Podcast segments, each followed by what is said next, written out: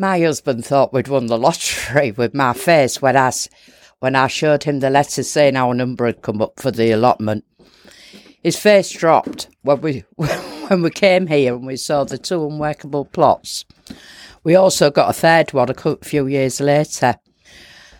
After the hacking through brambles, grasses, weeds, we've managed to provide for ourselves, our family, our friends, fresh veg and fruit, whose taste is uncomparable to the um, chain shops.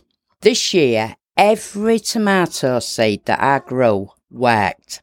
I ended up with 190 tomato plants.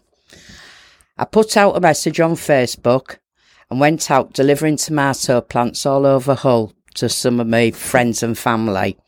And it's been a pleasure, an absolute pleasure when people have come, you know, fed back to me and they've said, um, Oh, I've got a flower on, I've got a flower on my tomato plant. One lady actually said to me, I'm cutting off the flowers, Margaret. I said, no, no. I said, the flowers are the tomatoes. But it's been great. And I've absolutely loved that part of it. And it's about encouraging people to start growing their own veg and for, you know, for the children to see them growing as well. We look at the allotment as a place, place of rest. Haha.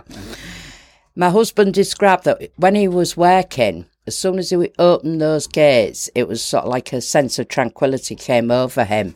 It didn't last long when he got to the plot and there was all the weeds and everything, but it's a nice feeling. It's a good feeling.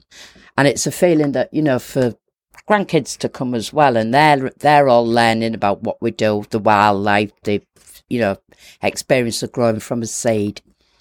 It's a community that you can share your experiences with, give and receive information and knowledge, and that's what we love as well about it. We've got a few sites on here that we've got charities on here, community sites on here, and everybody works together in an environment where we can have a laugh and a talk and chill out as we do here all the time. I'm secretary for the Hull and East Riding um, Allotment Society, and my role here is to liaise with all the other allotment sites. So I send out emails and information. Within that, I'm sending out all the in- information for the Freedom Festival.